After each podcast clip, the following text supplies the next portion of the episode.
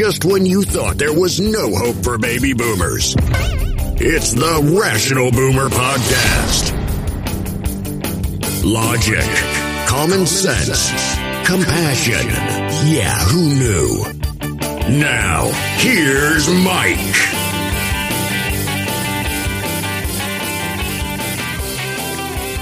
We are back on the Rational Boomer podcast. Hope all is going well for you. We are in the midst of a weekend, so we've got that going for us, which is nice.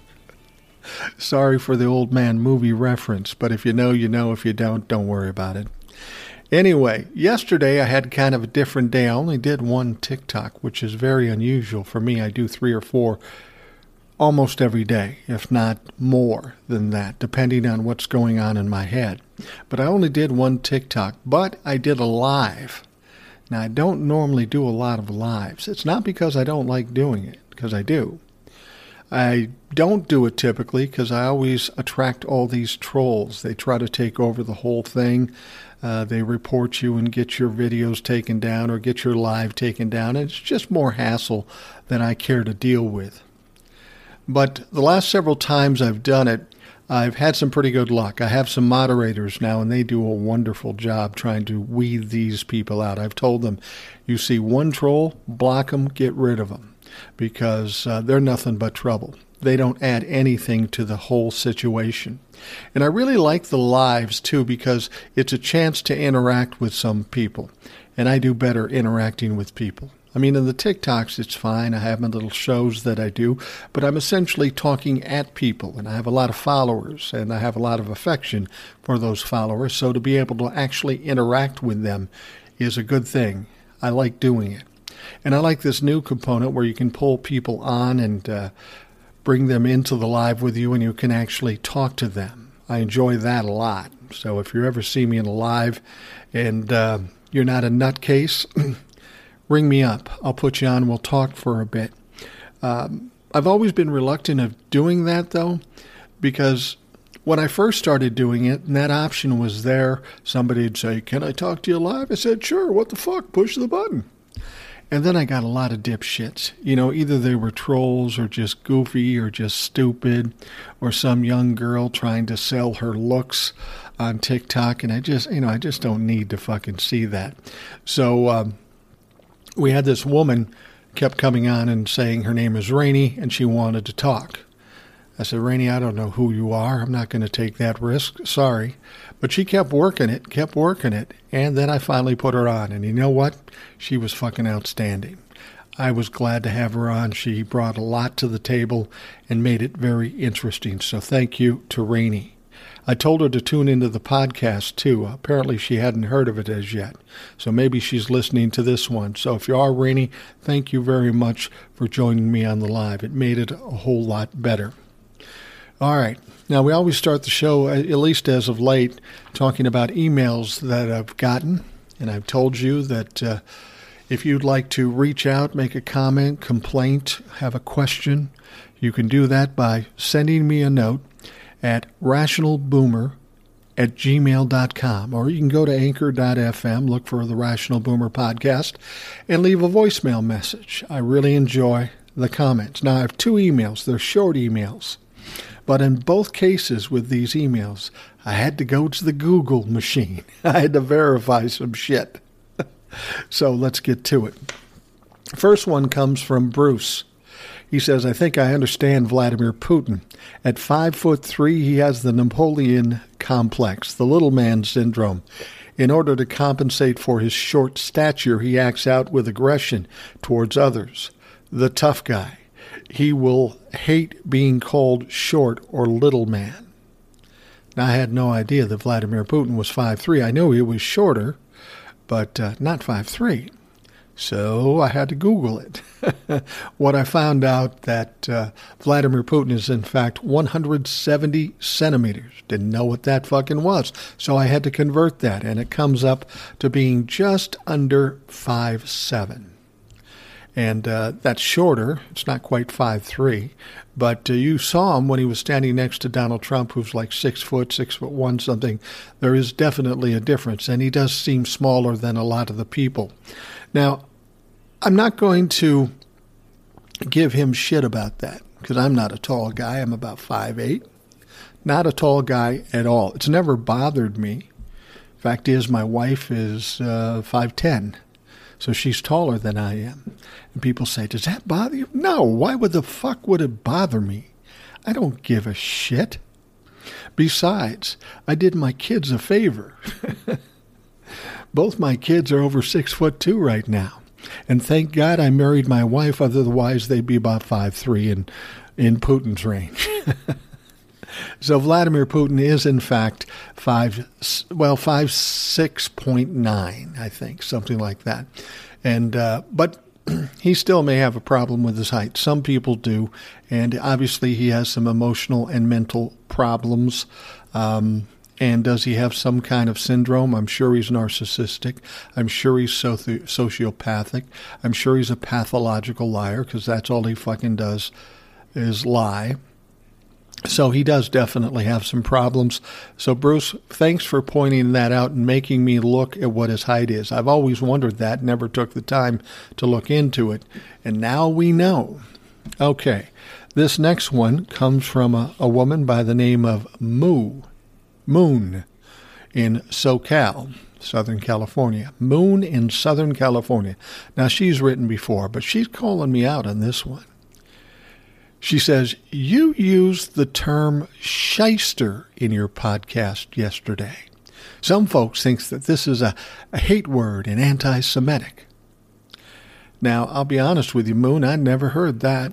I've never heard anybody say that was a uh, anti-Semitic word. I didn't know it had any relation to uh, to Jewish people. I honestly didn't. So I thought, well, how could I have missed that? How do I not know that? I mean, I don't say things to insult people of different colors, different religions, different sexual intor- uh, intor- uh, orientations. I just don't do that. That's not my thing.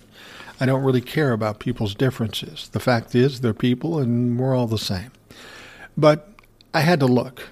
I had to look. And Moon, I'm not doing this to call you out. I'm doing it for my own my own emotional state because I didn't honestly believe that uh, Shyster was anti-Semitic. I certainly didn't mean it as such.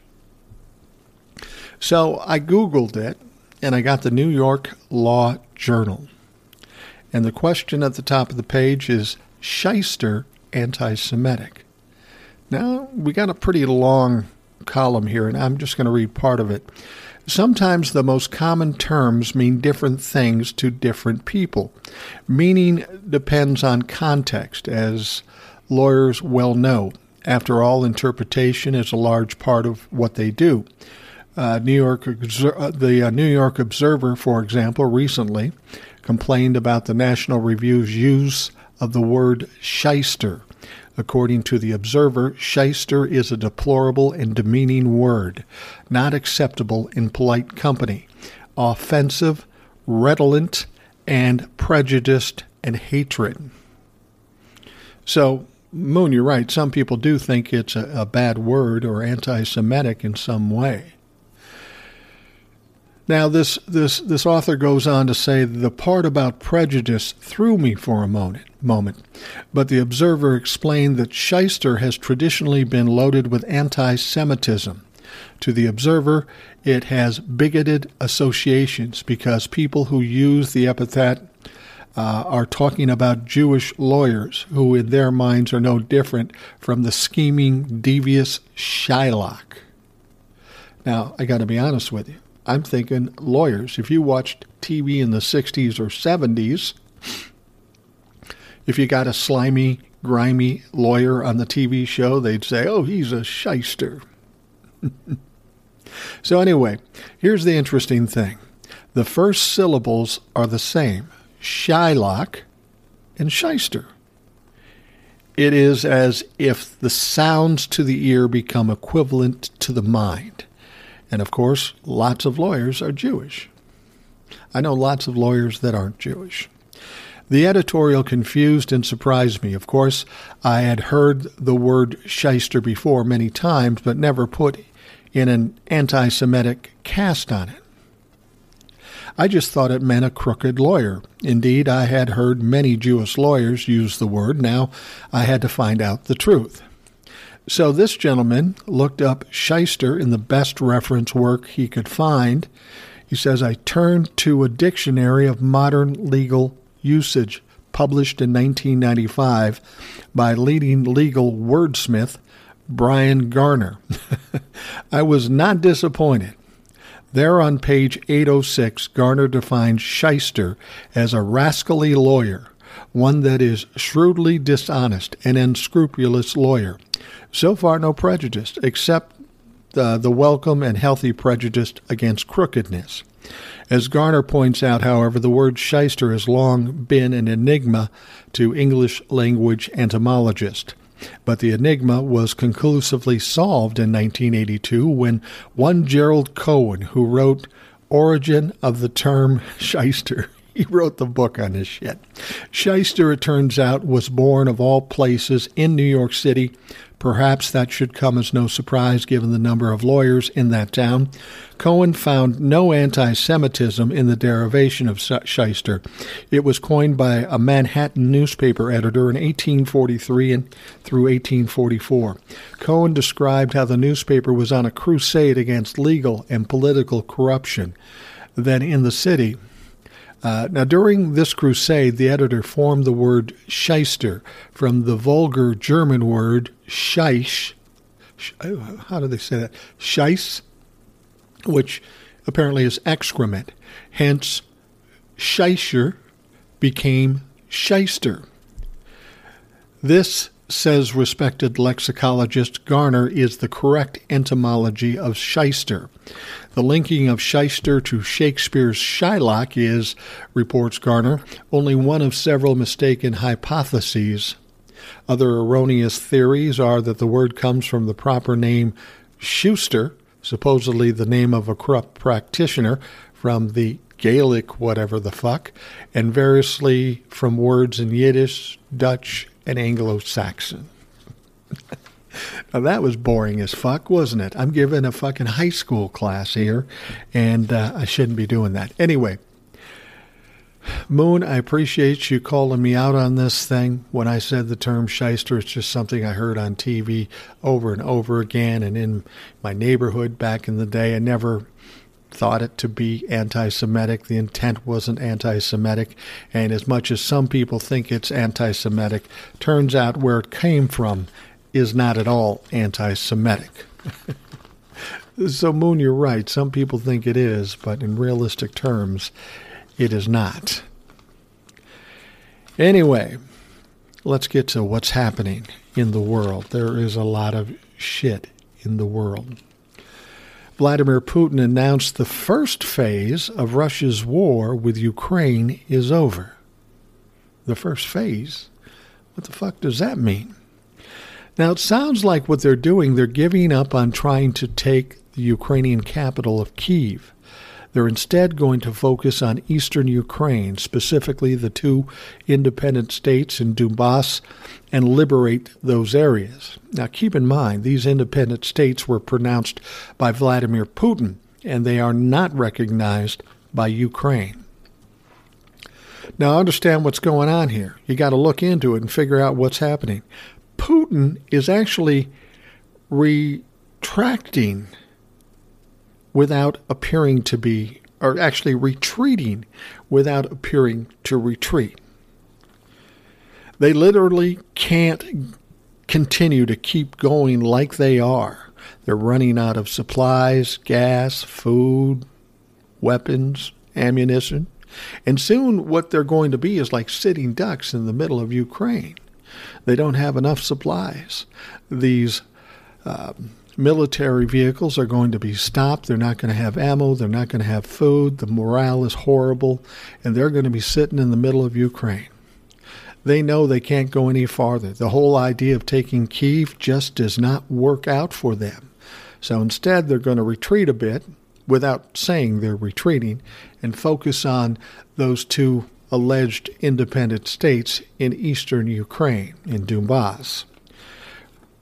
Make no mistake, Russia right now, they'll never admit it, but Russia right now is on the run. Putin is working for any kind of win he can get. Any win just to save his face or to save face. But that fucking face, for Christ's sake. Anyway, so Putin understands where he's at. He understands that he's in trouble.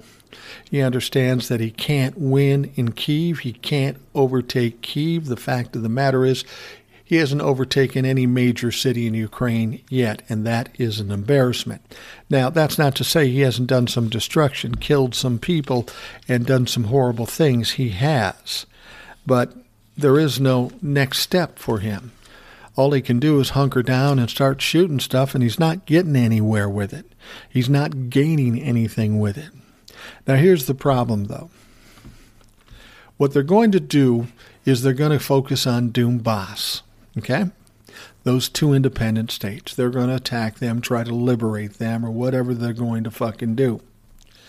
And now Vladimir Putin is going to want to sit down and negotiate peace talks, if you will. All of a sudden, Vladimir Putin is all interested in having peace talks. Now, Vladimir Putin doesn't want to give anything up, or at least appear as though he lost. So, this is what he's probably going to do he's going to go back to what he demanded before. And he's going to assume that Zelensky and the Ukrainian people are going to be so relieved that the big bombing all over Ukraine is stopped that they'll give in to his demands. So, what are his demands?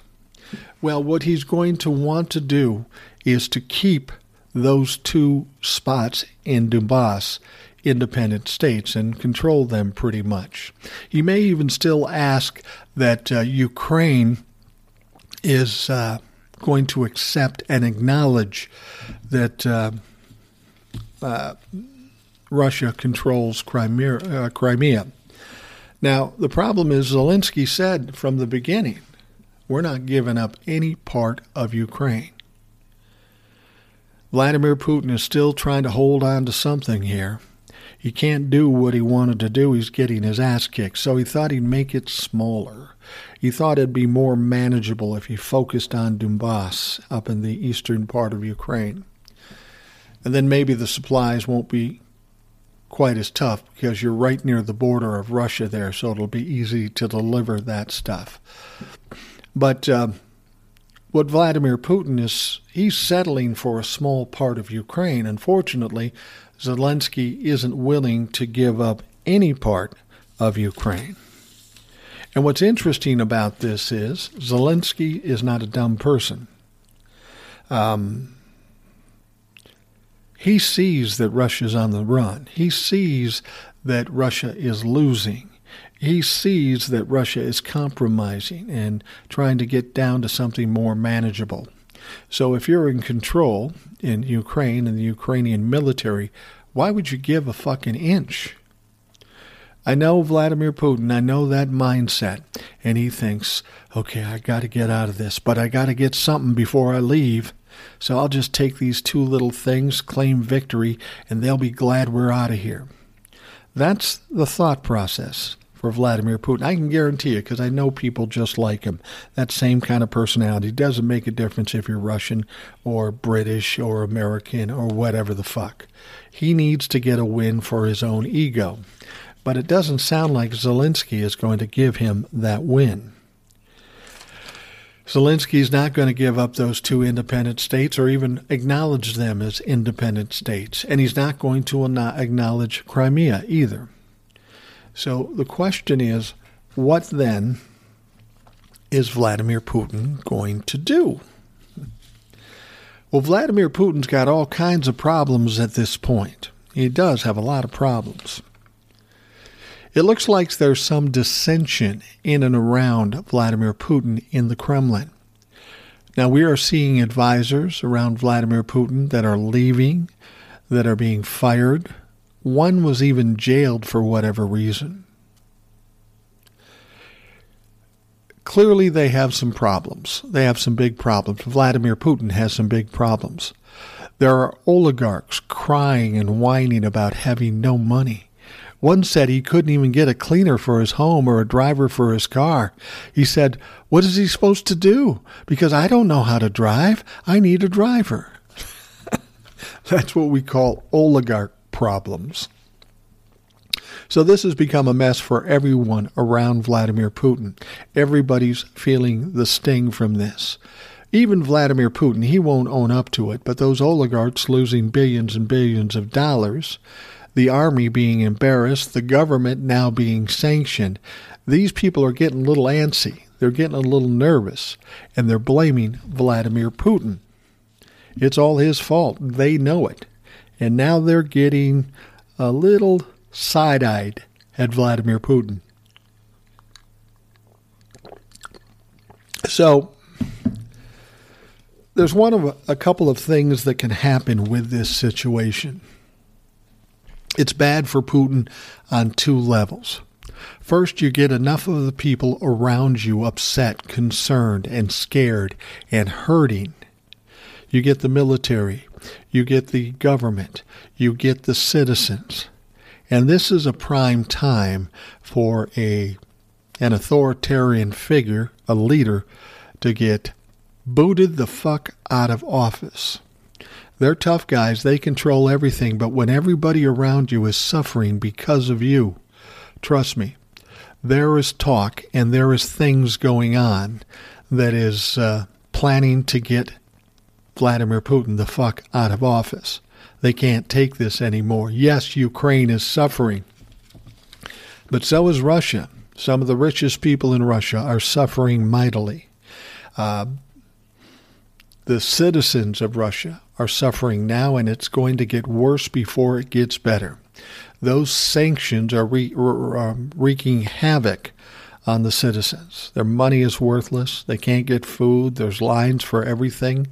It's kind of like going back to the old days of the Soviet Union before they crashed and broke up. That was a bad time for the Soviet Union. Then they broke up, it became Russia, and everything seemed to get better.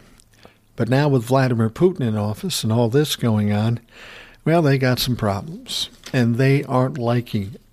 Now, there's another level that is bad for Vladimir Putin in this situation. You got all these oligarchs, these governmental people. They're upset with Vladimir Putin. They've lost everything, or at least everything is tied up. This makes these people easier marks for the United States to turn to get uh, important intelligence from them. They're at a point where they're throwing up their hands saying, fuck it, I, I don't know what to do here. I'm fucking done. I'm lost. I can't even get anybody to drive my car, for Christ's sake. so, so if the USA comes with some kind of lifesaver or life preserver and says, uh, look, man, we'll help you out, but you got to give us some information. How hard do you think it's going to be to convince them to give up some stuff? So we've got Vladimir Putin pissing off everybody around him. They're all going to be looking for ways to get rid of him. And then they're going to make him look stupid because these people are going to give up all kinds of intelligence, uh, further weakening Vladimir Putin. The bottom line here is Zelensky's not giving up shit. Vladimir Putin is in trouble, and his time is short. So we just have to sit back and watch, and hopefully there isn't too much more tragedy and destruction and death because it's been hard to watch. And it's all for nothing. And Vladimir Putin is going to lose in the end. But all these people had to suffer and die for it. It's fucking appalling.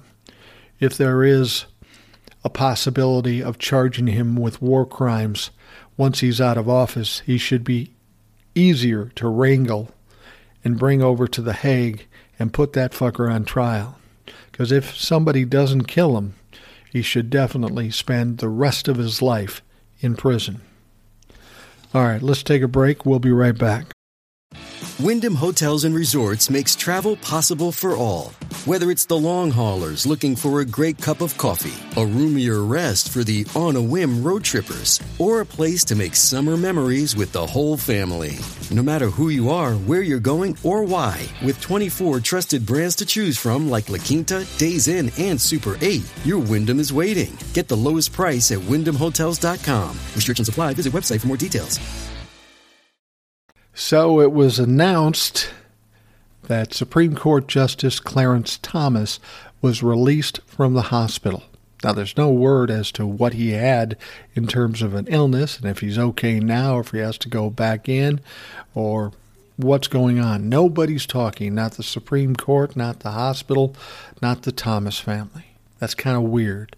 He's been in the hospital for a week, and nobody knows why. He's a Supreme Court justice. We should know that.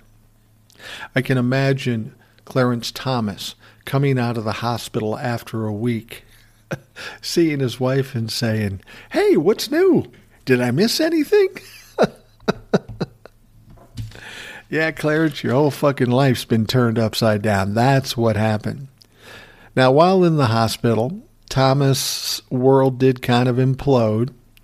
Uh, it was exposed that Thomas's wife, Ginni, exchanged text with former Trump chief of staff, Mark Meadows, leading up to and during the insurrection. Now, I talked about this yesterday. We're going to talk about it again briefly. Jenny Thomas is, well, they like to call her a Republican activist. Well, she's more than that. She's a QAnon freak, she's a conspiracy theorist, and she's a nutcase and it just so happens she's married and lives with a Supreme Court justice. Well, that is a little troubling. To say that's a conflict of interest is an understatement. Now, there's no way to know if they're both in agreement in all this crazy conspiracy theorist shit.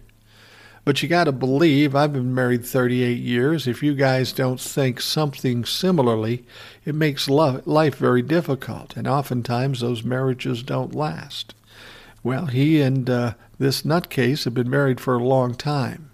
He certainly knows her mindset because I would assume they talk.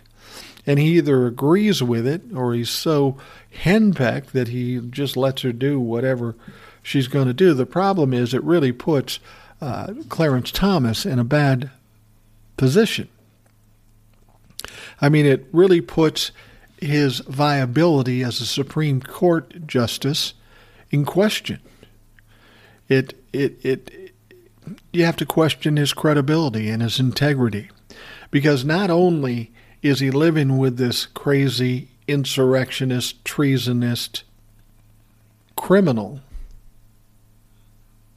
but he's also working on cases that might tie to her or the things she's espousing.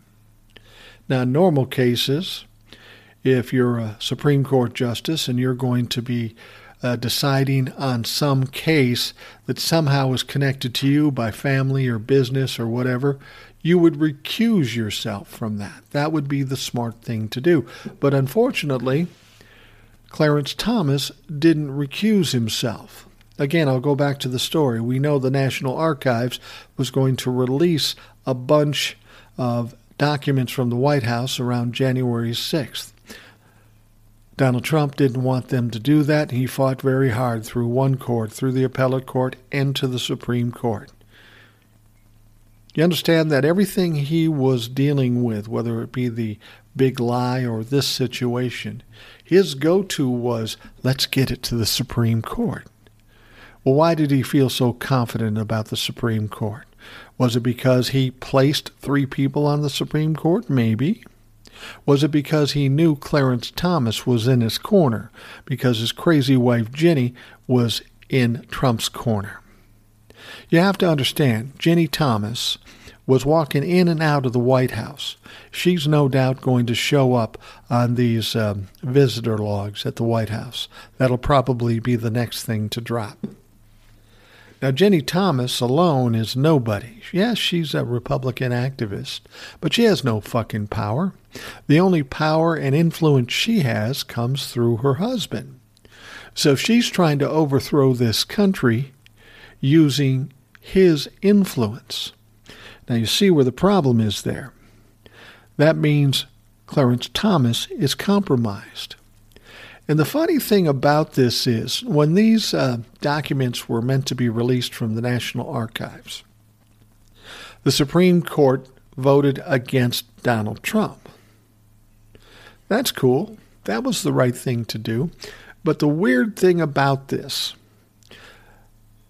the vote was eight to one. Now, the three people that Donald Trump put in office, put in the Supreme Court, voted against this. The only person uh, voted against Donald Trump. The only person that voted for Donald Trump in Donald Trump's favor was Clarence Thomas. That's weird. He thought those documents should be kept private. And what's interesting to find out is now that these text messages were part of said documents. It sure sounds like he's trying to hide something, but it's also seeming kind of stupid. I mean, Clarence Thomas had to know that there are no way they were going to um, vote with Donald Trump, the rest of the people on the court. So by him not recusing or abstaining, instead voting um, a dissenting vote on this whole thing, now he brings himself to light. He could have just abstained and it would have been fine. He could have recused himself. It would have been fine. But he didn't do that. He voted what he thought was best for his family by covering up those documents, and he exposed who he is, what he is, and what he was trying to fucking do. That's incredibly stupid for somebody who's supposed to be as smart as Clarence Thomas. I don't know what the fuck they were thinking. The problem here is we've got a guy who's a Supreme Court justice and he's married to a woman who's actively trying to overthrow our government. Yeah, that's a problem. That's a problem. And it's getting splashed everywhere.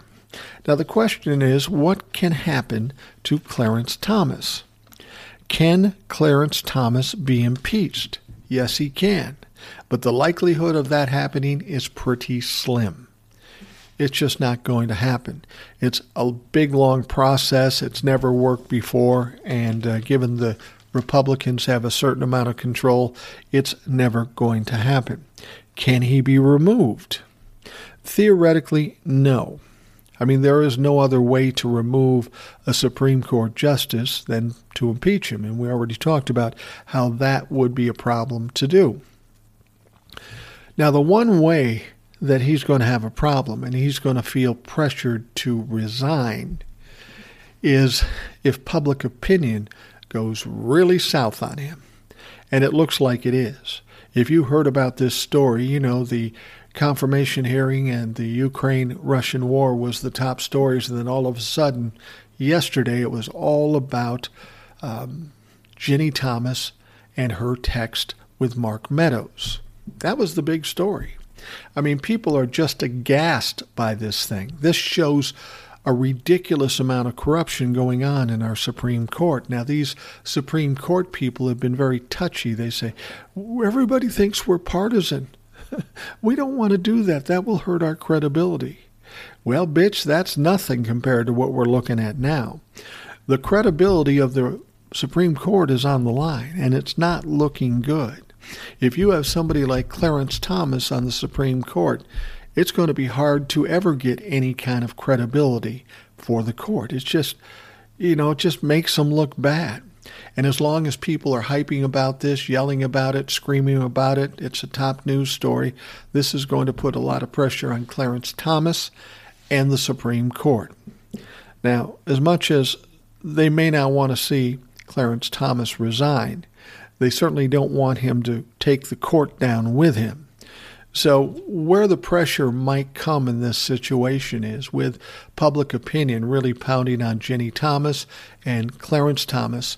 You might see, well, we'll never see it, uh, but it could very well happen because these are people. The other Supreme Court justices concerned about the credibility of the court are going to start to put pressure on Clarence Thomas. They're going to want him gone. Now, that's a troubling thing for the conservative side of the Supreme Court because if he resigns, That means Joe Biden gets to appoint yet another Supreme Court justice, and it ain't going to be conservative, and it ain't going to be Republican, and the Republicans will be shitting themselves. They will try every fucking thing they can, but there's nothing they can do. They can't stop it. If Clarence Thomas resigns, Biden can appoint somebody, and you can bet they're going to be liberal, and they will be fucking nuts. So they're caught in a tough spot here.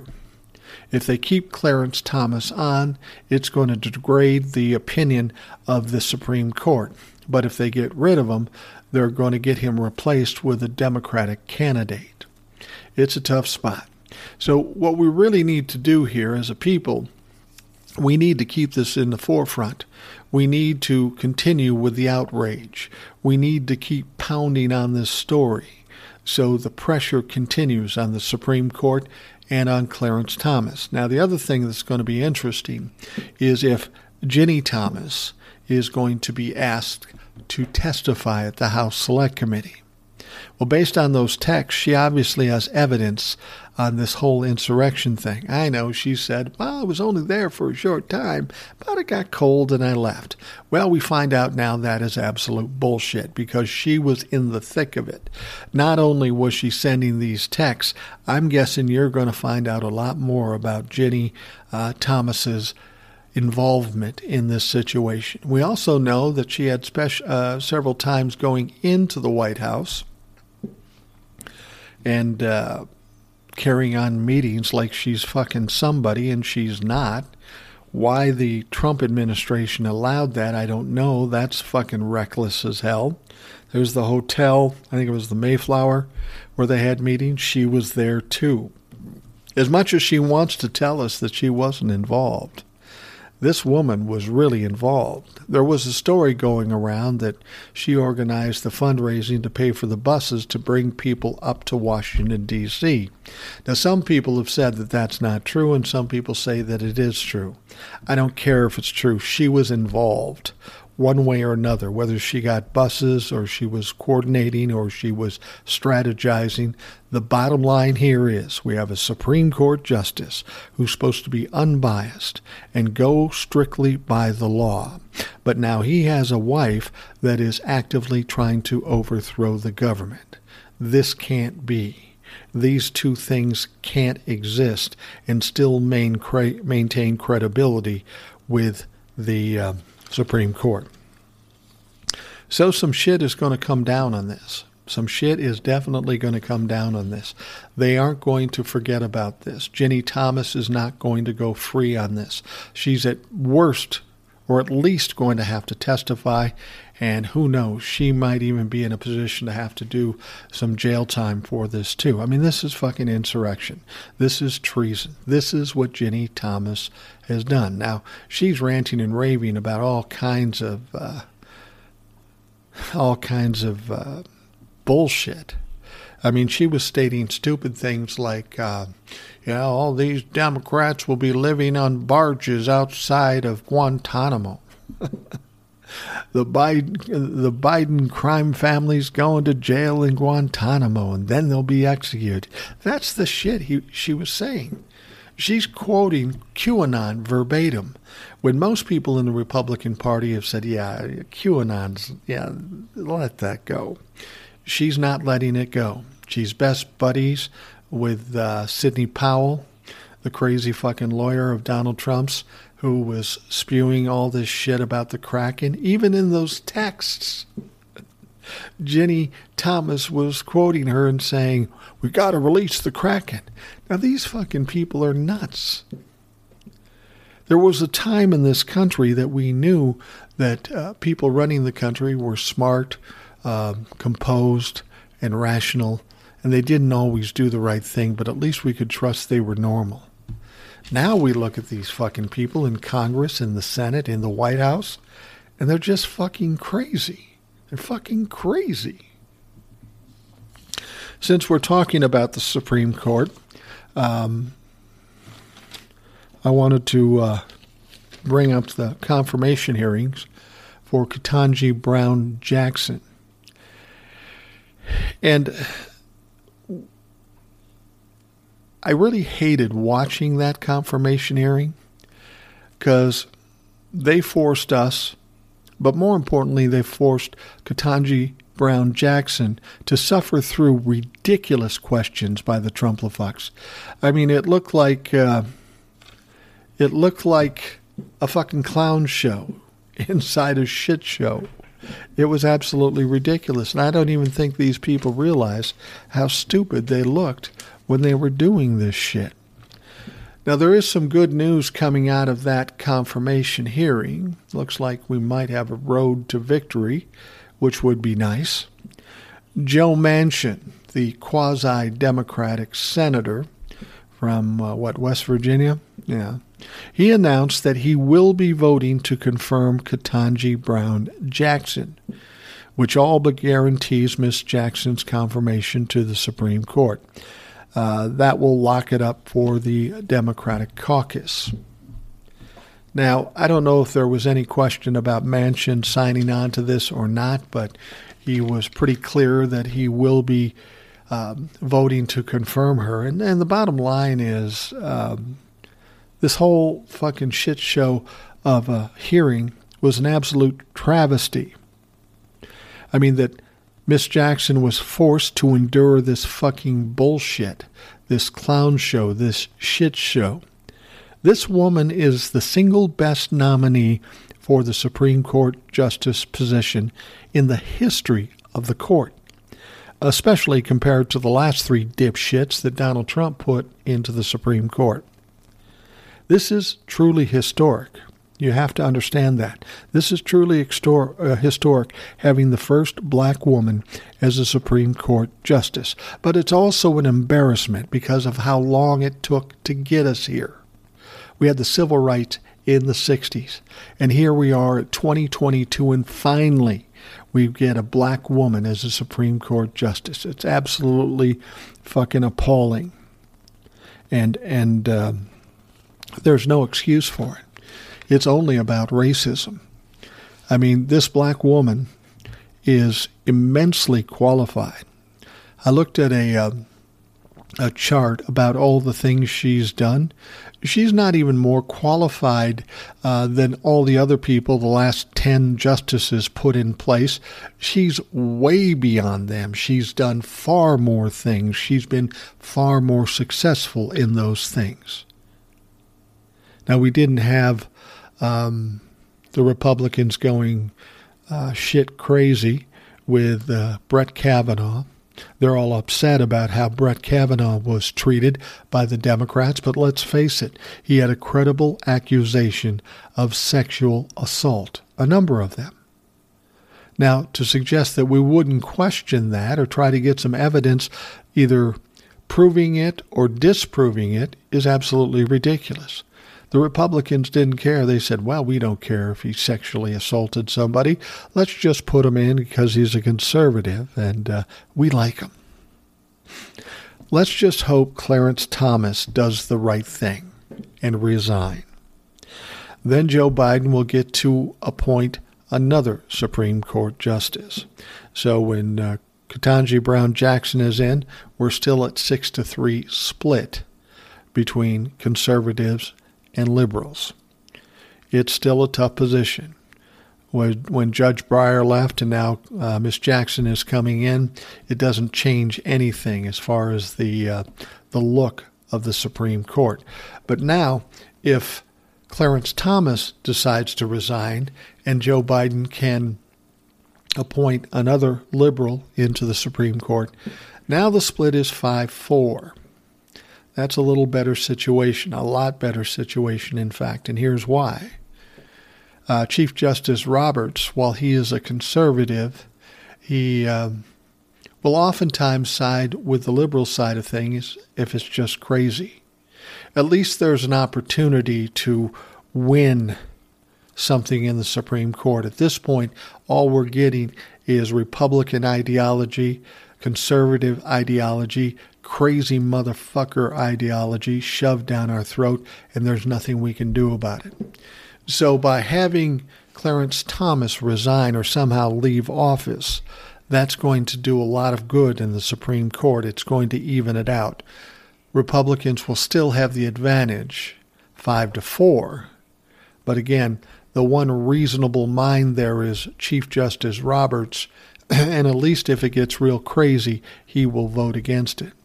Now, the real goal here is to win in 2022 and uh, win in 2024 and give us another four years, six years to uh, install some more Supreme Court justices. But I was talking about this recently to somebody. I don't know if I did it on podcast or TikTok or whatever, or maybe I was just talking to myself. I do that a lot. Honestly, I do. My wife says, Who are you talking to? And what happens is I get an idea in my mind for a story and I'm trying to structure it in my mind. And sometimes I'll just say it so I can hear how it sounds and how it all comes together. And it's perfectly it makes perfect sense to me when I do that, but when other people see me do it, they think I'm fucking nuts. And maybe I am fucking nuts for even doing it in the first place, but I feel compelled to do it. And if I'm going to do it, I want it structured in a way that's understandable for you folks and makes some sense and is actually accurate to the best of my ability.